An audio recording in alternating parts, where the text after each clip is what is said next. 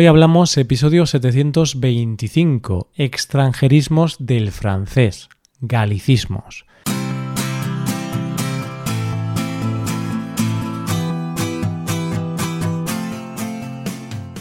Bienvenido a Hoy hablamos, el podcast para aprender español cada día. Ya lo sabes, publicamos nuestro podcast de lunes a viernes. Puedes escucharlo en iTunes, en Android o en nuestra página web. Si quieres ver la transcripción, la hoja de trabajo de cada episodio y disfrutar de muchas otras ventajas, puedes visitar nuestra web hoyhablamos.com. Hazte suscriptor premium para acceder a todas estas ventajas.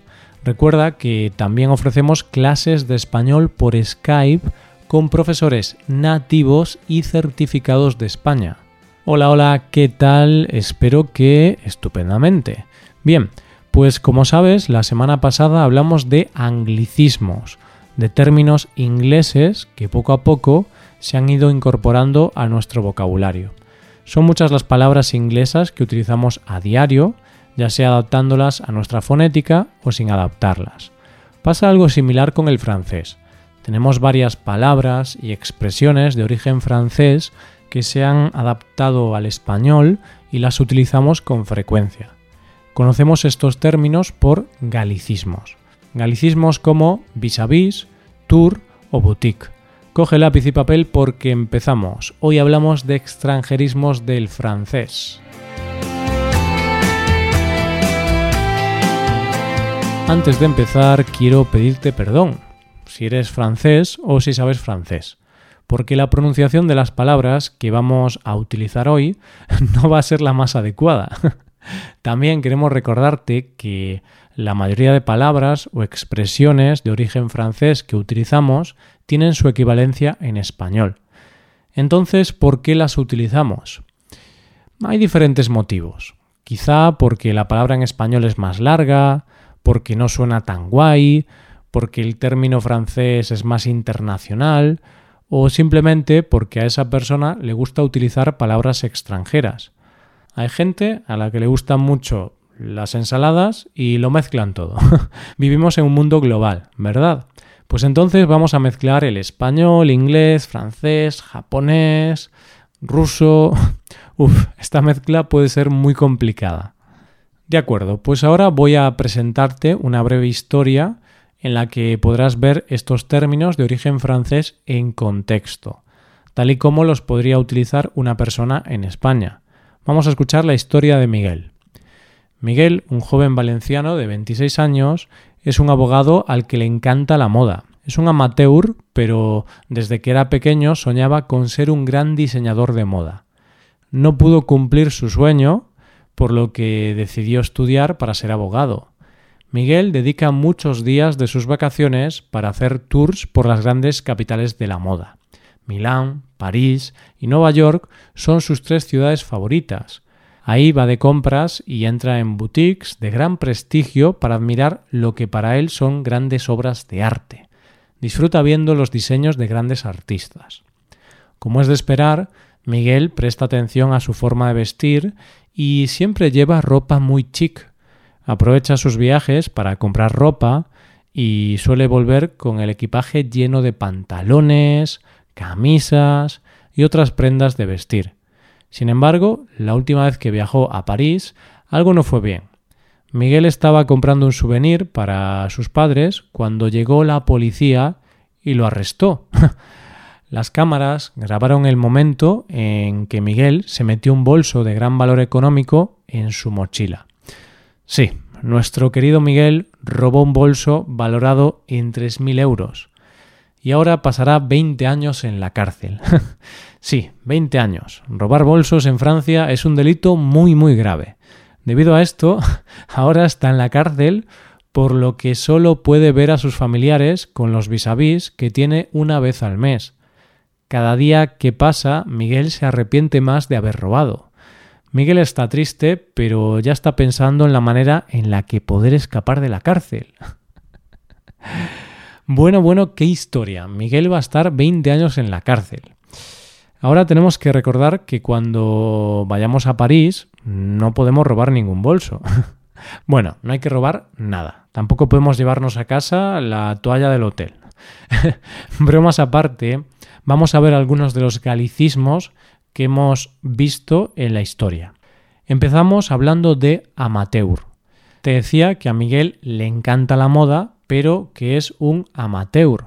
Esta es una palabra francesa que a veces se utiliza para hablar de una persona que practica una actividad deportiva o artística por placer. Es decir, no obtiene dinero a cambio. Un amateur es un aficionado. Esta sería la palabra más apropiada en español. Pues un aficionado es lo contrario a un profesional. Yo, por ejemplo, soy un amateur tocando la guitarra. Toco la guitarra por placer, pero estoy muy lejos de tener un nivel profesional. Estoy seguro de que mis vecinos pueden confirmar que soy un aficionado, porque el sonido que sale de mi guitarra a veces no es el más bonito del mundo. De esta manera, en el futuro, no me podré dedicar a hacer tours por el mundo. No podré ser una estrella de rock. En cambio, Miguel sí que es una persona a la que le gusta hacer tours. Antes decía que él dedica muchos días de vacaciones para hacer tours por las grandes capitales de la moda. Tours o giras. Y es que la palabra que según los académicos dicen que debemos utilizar es gira. Tanto tour como gira hacen referencia a lo mismo, un viaje por distintos lugares con vuelta al punto de partida. Esas giras tienen como principales destinos las boutiques. Es ahí donde Miguel compra su ropa. Viaja por distintas ciudades donde la moda es como una religión y entra a sus boutiques. Digo boutique, aunque debería decir tienda de ropa de moda. Ahora entiendes por qué mucha gente decide decir boutique. Es más fácil, rápido y utiliza menos palabras. Dice con tan solo una palabra lo que en español se dice con 5 palabras. Además, parece que también suena un poco más glamuroso, un poco más elegante, un poco más chic. Como te decía, este es el tipo de ropa que suele utilizar Miguel. Así, algo chic es algo elegante, distinguido, a la moda. Bien, ¿y tú? ¿Te consideras una persona elegante? ¿Vas a la moda? Yo tengo que confesar que no le presto mucha atención a la moda. No me interesa mucho. Podemos decir que no soy una persona chic. Y ahora te hablo de souvenirs. Seguro que recuerdas que Miguel fue arrestado cuando estaba comprando un souvenir en una tienda. Tenía la intención de comprar un souvenir, ¿verdad, Miguel? Miguel, no querrías robar también el souvenir, ¿verdad? No, a Miguel le gustan más los bolsos. Pues la palabra souvenir se ha vuelto muy popular. Me atrevería a decir que se utiliza incluso más que la palabra española, que es recuerdo. Cuando vamos a países extranjeros, nos gusta comprar recuerdos para la familia y los amigos. Algo pequeño, no importa. Lo que importa es el detalle de acordarse de los seres queridos cuando estás fuera. Pero vamos a ser sinceros, algunas veces es un poco agotador buscar recuerdos para todos. No obstante, lo que debe ser aún más agotador es estar en la cárcel y no poder ver a tus seres queridos con frecuencia. Eso sí, Miguel tiene vis-a-vis con su familia mensualmente. Una vez al mes se reúnen y hablan de cómo van sus vidas. Podemos decir entonces que un vis-a-vis es un cara a cara. Es un encuentro entre dos personas que se ven sin ningún intermediario, frente a frente. Por cierto, aprovecho esta expresión para recomendarte una serie española que ha tenido mucho éxito en nuestro país y en el mundo, Vis-a-vis. Una serie dramática ambientada en una cárcel. Seguro que te gusta. Con esta recomendación vamos a ir acabando. Pero antes de hacerlo, quiero recomendarte que mientras hables español, intentes utilizar principalmente palabras españolas, evitando los galicismos, siempre que los nativos hablen así. Es decir, si siempre escuchas a los españoles decir un extranjerismo, pero nunca usan la palabra española, pues yo opino que en este caso es mejor usar el extranjerismo. Pero recuerda que en un examen para la obtención de un diploma de español es mejor usar las palabras españolas. Ahora llega el momento de despedirme hasta mañana. No obstante, me gustaría hacerte un par de recomendaciones. Puedes hacerte suscriptor premium, de esta forma te podrás beneficiar de múltiples ventajas, como la transcripción de los episodios o la posibilidad de practicar con actividades, entre otras cosas. También puedes tomar clases de español con nosotros, con profesores nativos y certificados.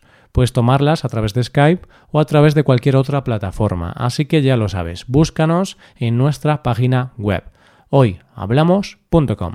Muchas gracias por escucharnos. Nos vemos en el episodio de mañana con más noticias en español. Pasa un buen día. Hasta mañana.